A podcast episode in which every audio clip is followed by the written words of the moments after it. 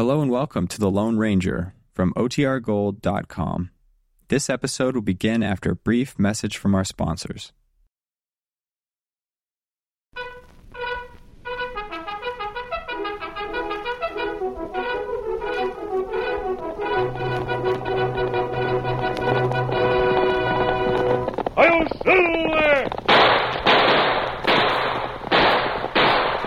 Fiery horse with the speed of light, a cloud of dust, and a hearty Hi-Yo Silver, the Lone Ranger.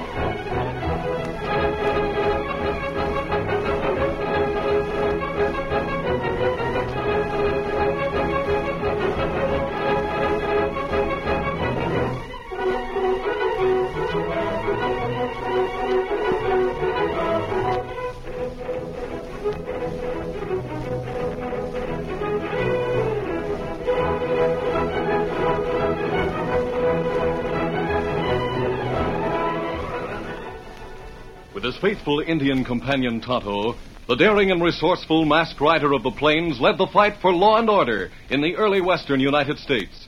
Nowhere in the pages of history can one find a greater champion of justice. Return with us now to those thrilling days of yesteryear. From out of the past come the thundering hoofbeats of the great horse Silver. The Lone Ranger rides again. Come on, Silver! Let's go, big fellow! Hail Silver! Hoy!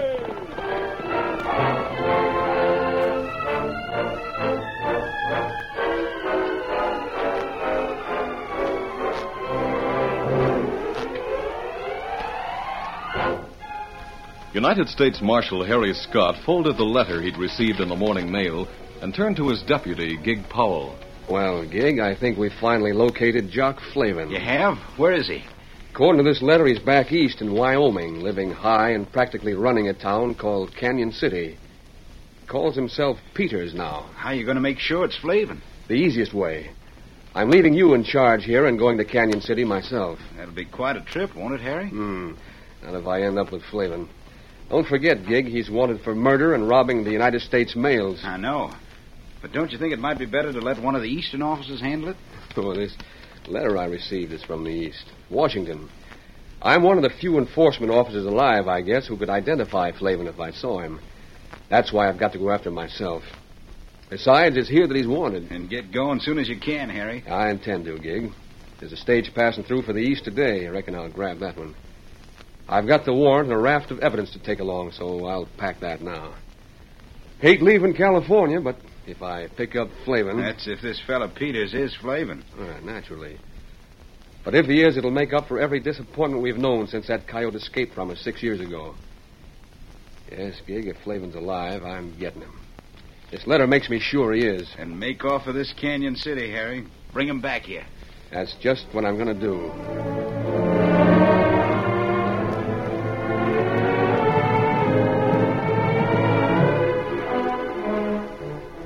Was more than a week later. The man who was known in Canyon City as Jack Peters rose from the desk in his ornate office at the rear of the cafe bearing his name and walked to the window. The sound of a horse galloping to a halt outside had attracted his attention. The rider, Jimmy Gill, Peters' tough, fast shooting lieutenant, leaped to the ground and hurried into the rear entrance of the cafe, where Peters was waiting to greet him. You alone, Jack? It's still Jack. All right, Jack.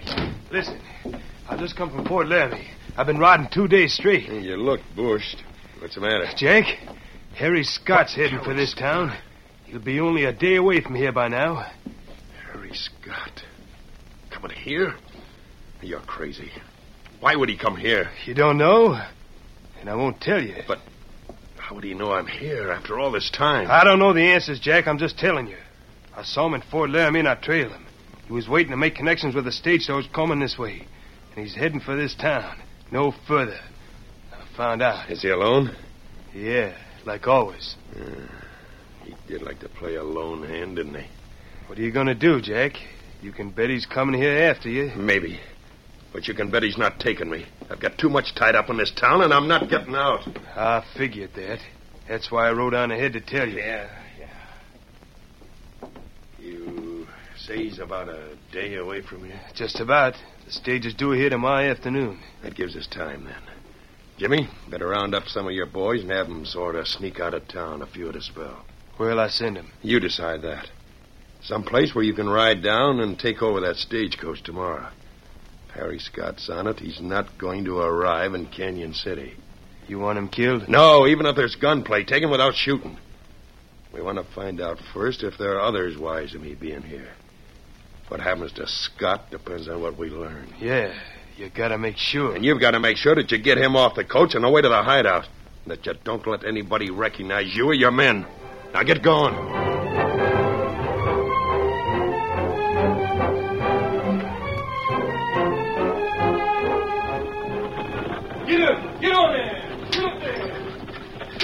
Only two passengers remained in the giant stagecoach as it set out on the last legs of its trip between Fort Laramie and Canyon City. A tanned, clear eyed man of middle years and a good looking boy of 15. Within a few minutes after taking off, the middle aged man turned to the boy beside him. Uh, appears like we ought to acquaint ourselves, son. Seeing as how we'll make the rest of this journey alone. My name's Harry Scott. How do you do, sir? My name's Reed, sir. Dan Reed. Dan Reed, the Lone Ranger's nephew, had been on a trip and was returning to Canyon City, where he had arranged to meet the Lone Ranger in Tonto. In a short time, he and his traveling companion were deep in conversation, and during the day's journey, they found much to tell each other about their respective territories. The stagecoach continued through the town of Satterley, then set into the rugged country that lay between that point and Canyon City, where they'd arrived that afternoon.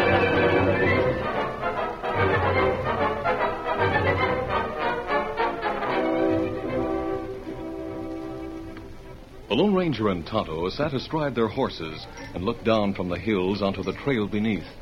Although I think the stagecoach should be coming along any minute now. Ah. It'd be good to see Dan again, Kimasabi. Yes, it will be. Oh, Tonto, over there. That looks like the stagecoach. Ah. It coach, Kimasabi. But me see something else. Another side of trail. Just where it turn. You see in hills? Oh, yes, horsemen. What are they doing there? My field glasses. Let me see now. Otto, we've got to start riding down to the trail. Those are hold-up men. Hold up, men. How you tell? They're wearing bandanas around their faces. You can see that through the glasses. Stagecoach soon be near spot where men are. And let's get there and stop them. Come on, Silver! Get 'em up, Scout.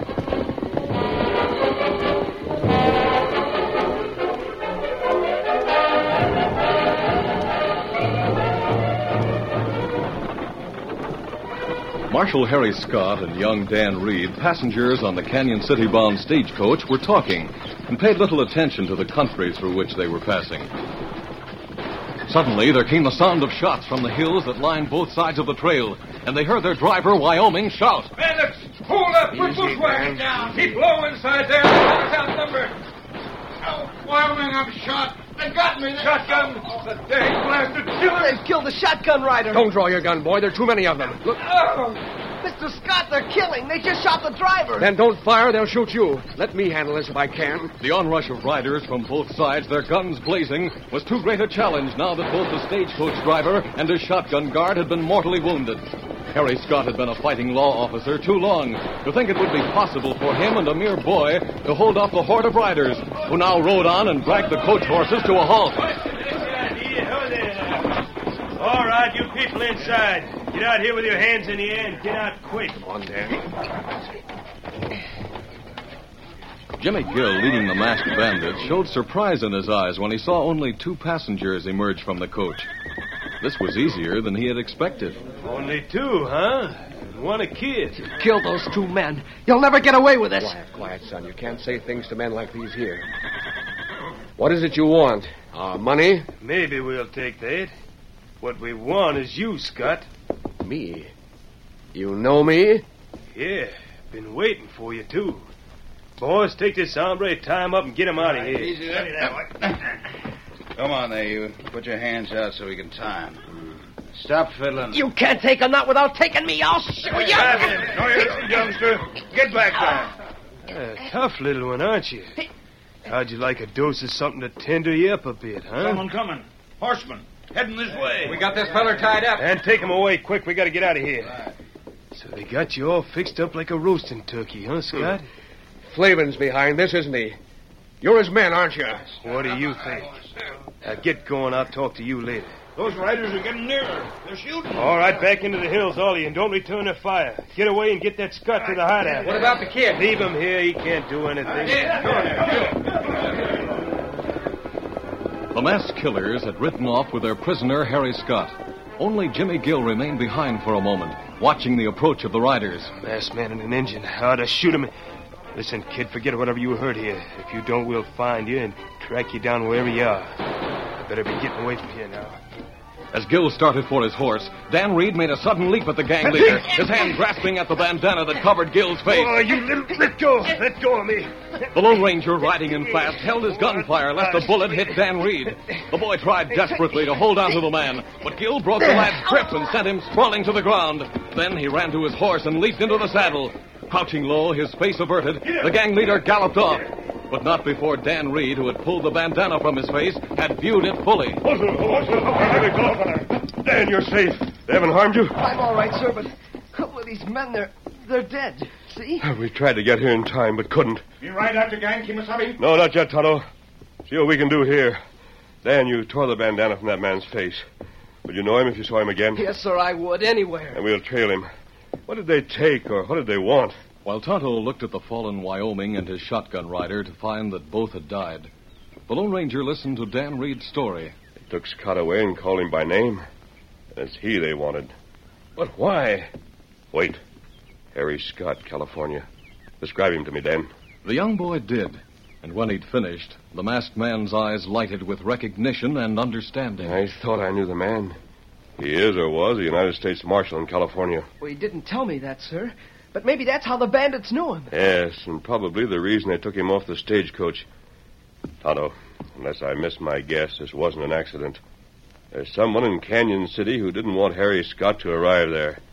A man named Flavin. That's the name he mentioned. Well, maybe him not have same name now. He probably hasn't. But Dan saw the leader's face just now. Perhaps he was Flavin. Still, maybe he's not. Scott would have recognized his voice. Kimasabi. Yes. Many horsemen ride this way. Them waving guns. Them shining sun. Bad shine, too. Yes, they're lawmen. But they're shooting. Not at you, Dan, at us. They must see the mask. Maybe them think us outlaw men. Get down, Dan. Hug the ground. Stand behind the stagecoach. Yes, sir. But what are you going to do? They're not riding off. Yes, sir, we do, Dan. Those bullets are coming too close. They mightn't wait to ask questions. Now, we find hold-up killers. We ride away now, Kimasabi. Get going, Tonto. I'll be with you. Get 'em up, Scout. What do I do when you're gone? Tell the sheriff your story. He'll probably place you under custody and take you to town. Stay there. Tonto will get in touch with you. Yes, sir. We'll learn where you are. Easy, big fella. Those men coming are a posse, all right. All right, Silver, we gotta make a run for it. Come on, Silver!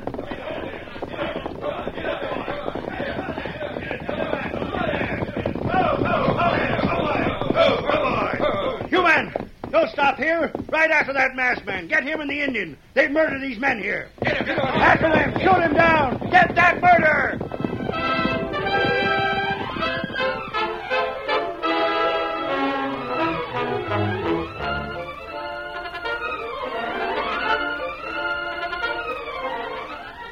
The curtain falls on the first act of our Lone Ranger story.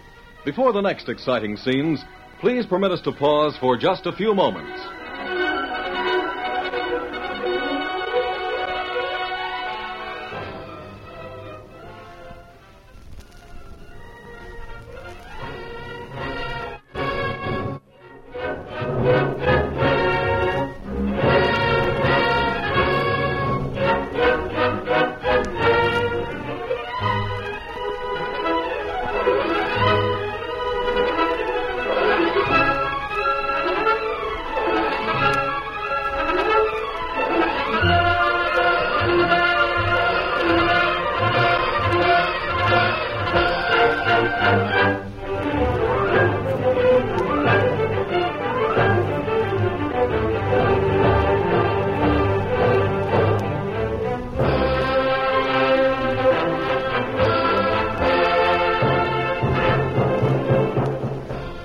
To continue our story.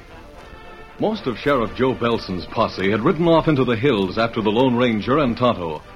The sheriff and his men had ridden out of Canyon City onto the trail when the usually prompt stagecoach failed to appear in Canyon City on time. Now, the sheriff, after examining the dead men and the scene of the brutal murders, walked back to Dan Reed, who had already told him the story of what had happened. Son, there's no reason why you should lie to me about those last two, the masked man and the Indian. But it all sounds mighty peculiar to me, though. But it's the truth, Sheriff. You say you'd recognize this hombre that led him if you saw him again? I'm sure I would. And if he's in this territory, chances are you're going to be in danger, son. He'll come after you. So we'll put you up in a room at the Eagle Hotel. Keep a couple of sharp-eyed men in the lobby. You'll be safe. I'll make sure of that. A few hours later, Jimmy Gill, who had led his masked crooks in the stage holdup that had resulted in two deaths and the taking of Marshal Harry Scott, entered the office of Jock Flavin, known in Canyon City as Jack Peters. Hey, Jock. Jack? Oh, Jack, I mean. That kid, the one who tore off my bandana. You ought to be shot for that. What about him? They've had him over at the sheriff's office. He must have told them a good story there because they've let him go a few minutes ago. Where is he now? He took a room at the Eagle Hotel. That means he's going to be around for a spell, maybe. Well, nobody said I wanted him around. You'll see me later then. The sheriff's got a couple of men in the lobby supposed to be protecting the kid. But nobody's upstairs where the kid is. I'll sneak in the back, get into the room, and do away with the kid in one stroke. I'll be out of there quicker than a quail.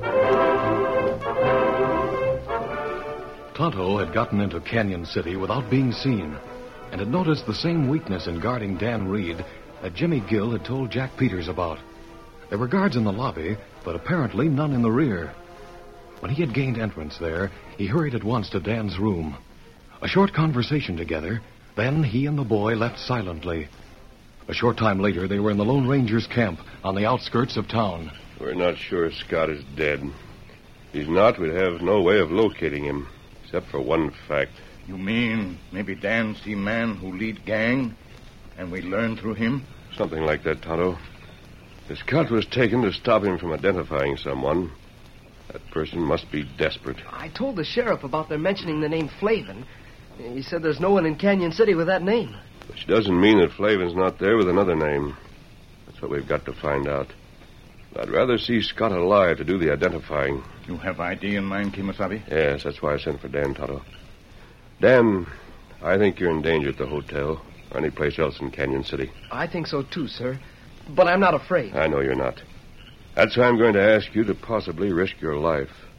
Though we'll keep that risk to a minimum. What is it you want me to do? Go back to your hotel, but get around in the lobby where you can see people, where they can hear you. Let it be known that you were a witness to that hold-up and murder. Say you're ready to identify the murderer. Then go to your room and stay there. Tonto will get in there, too, and be with you. Unless I'm mistaken about the type of mind we're dealing with, something should happen before the night's over. Now, here's what you do. The gas lights in the hallways of the Eagle Hotel had been extinguished at 10 o'clock.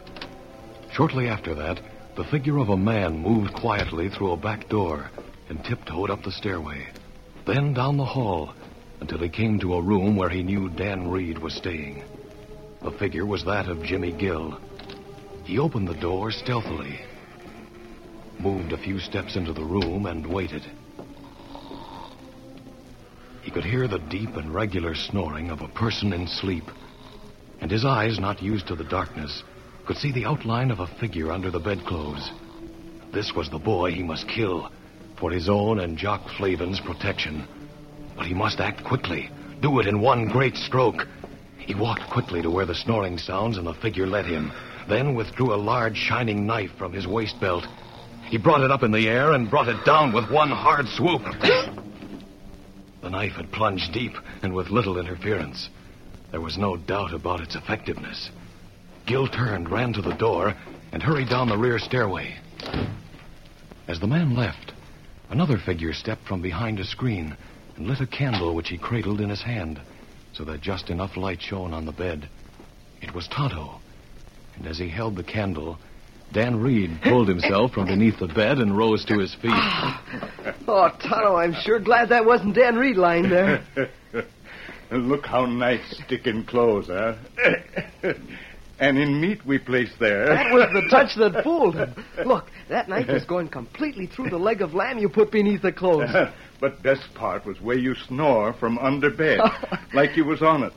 Then make groan when knife touch make believe body. but we'd better hurry, Tonto. We've got to follow that man. Well, now, you not worry, Dan. Lone Ranger wait below for man to come. If him come, Lone Ranger follow. Me follow, too. What about me? Well, me leave trail behind, Dan. You go to sheriff, bring him here. Show him what happened. Then get posse, follow where we lead. Maybe we know who we look for there.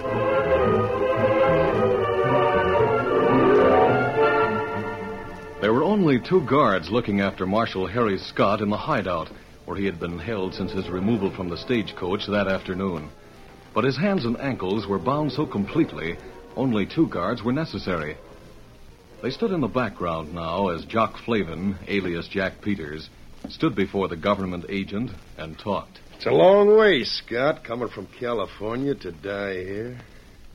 But that's the way it has to be. Perhaps. Still, it's just as inevitable that you'll wind up on the end of a rope. You said that six years ago when you took me. And what happened? I'm the richest guy in Canyon City. I run things here. I'm a citizen. That's why I don't want any tin badge marshal coming into town and spoiling things for me. There'll be others after me. Can't I convince you, Flavin? The name is Jack Peters in these parts. Can't I convince you, Flavin? I told you what the name was. You want another? Just go on being smart. A real bad man, aren't you? Hitting someone who's tied up.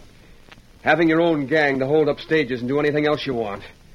You always were a skunk, Flavin. I told you to stop being smart. Why? Because you have? Now, look here, Peters. Does that please you? And I only say that because I want to finish telling you something without your hand flipping across my mouth. Maybe you'll get it again. Maybe. Your men today, and you yourself tonight, have been looking for a warrant or some legal papers that I might be carrying. You haven't found them for the very good reason I don't have any. Then why are you here? Anybody else know you're in Canyon City? I haven't been there. Remember? Yes, a lot of people know. That's why I say you can do what you want with me, and you're still not free. I don't believe you. Well, then why all this elaborate treatment? Because I want to know. You know all I can tell you. Well, company. Shut up. Open that door, one of you hombres. Hey, Jack. Jack, I said. Yeah, you get slapped for saying his name wrong. Don't you, Flavin? Shut up. Well, Jimmy? I did it. The kid's finished. What? What'd you say? I said the kid's finished. That tough little hombre that was with you on the stagecoach today is dead. I gave it to him. You killed Dan? That boy? Yeah. you did it quick and neat, Jimmy. Couldn't have been any better. What about this hombre? You're savages, both of you. If you're going to do any more killing, get it over with right now. I'd feel better out of a world that holds the likes of you. I'll feel better, too, if you get out, Scott. I'm not going to bother anymore. Nobody knows you're here or knows about me. But they do. You say. If they don't, then I'm going to kill you. If they do and come after me, I can see now it's just as well to have you out of the way. So go ahead, Jimmy. Take care of this fella. Oh, you mean that? You know what you said today, Jock? I keep telling you to call me Jack. The name is Jack Peters. Uh, stench by any other name would be just. How many times have I got to do this to you? Not many, Jake. I'll get rid of him now. Go ahead. But wait till I get outside. I don't like this messy stuff. Goodbye, Scott. Hope you enjoyed your trip from California. Sure you're not going to enjoy your trip back? Where did you come from? Four of you, all right. But you've got to shoot better than that. Like this. Out way, Jack. I'll get him. Oh, my shoulder. Of all people, here. Back into the room, whatever your name is. I take it it's Flavin. It's Flavin, all right. And he hits people for calling him that. Glad I found you alive, Marshal. Flavin, go over there and untie that man. Don't stand there, move. I don't know who you are, stranger, but I- I've got money. I- I'd like to talk things over with you. You can talk things over with Marshal Scott and the sheriff. He's on his way here now. To pick up that killer of yours lying on the Oh, my floor over there. Oh. Have those ropes loose, Flavin? Yes, he has. My hands are free now. I've got to do this. That's just a small repayment in kind, Flavin. I'll let the courts take care of the death part. Well, that's enough. My ankles are free now. I'm mighty grateful, stranger. Oh, see? They found Mr. Scott. Come, Sheriff. Come here, like me tell you. All right. Dan, Dan, you're alive. Yes, sir. This is the boy that. That your man thought he stabbed to death at the Eagle Hotel. Like my shoulder. You should oh. groan, Gill, you bungler. Here you are, Sheriff. Marshal Scott here will tell you who these men are and what crimes they've committed. Now, Kimasabi, yes. when Dan come back to hotel room with sheriff, him find these par- papers, them in baggage. It's a federal warrant and some indictments against a man named Flavin. Now, that's Flavin right over there. Jack Peters. I'm taking him back to California with me when I've made arrangements with you, Sheriff. That other man, the wounded one. He was the leader of the gang that held up the stage. Oh, so it was you, Jimmy Gill. Uh, you can take over, Sheriff. Or about those papers and that warrant. You'll appreciate this. Flavin Peters. I did have them, but I left them in custody of Dan here. What? I didn't know you'd done that, sir. I suspected what might be happening when those men rode in on us. That's why I slipped the papers in your baggage. In case anything happened to me, I knew you'd find them and turn them over to authorities. I would have, sir. Uh, what a sheriff I am. All these crooks around me, and I didn't know it. And today I wanted to arrest the masked man. Hey, where'd he go? Well, he was here a minute ago. Indian's gone, too. He's probably gone off to help someone in trouble, just as he helped me. That's his way. Uh, you're from California, and you've never been in these parts before. How'd you come to know about this man? Why, everybody knows about him. Everywhere. Sheriff, do you mean to say you didn't know who that was? No. Who was he? That was the Lone Ranger.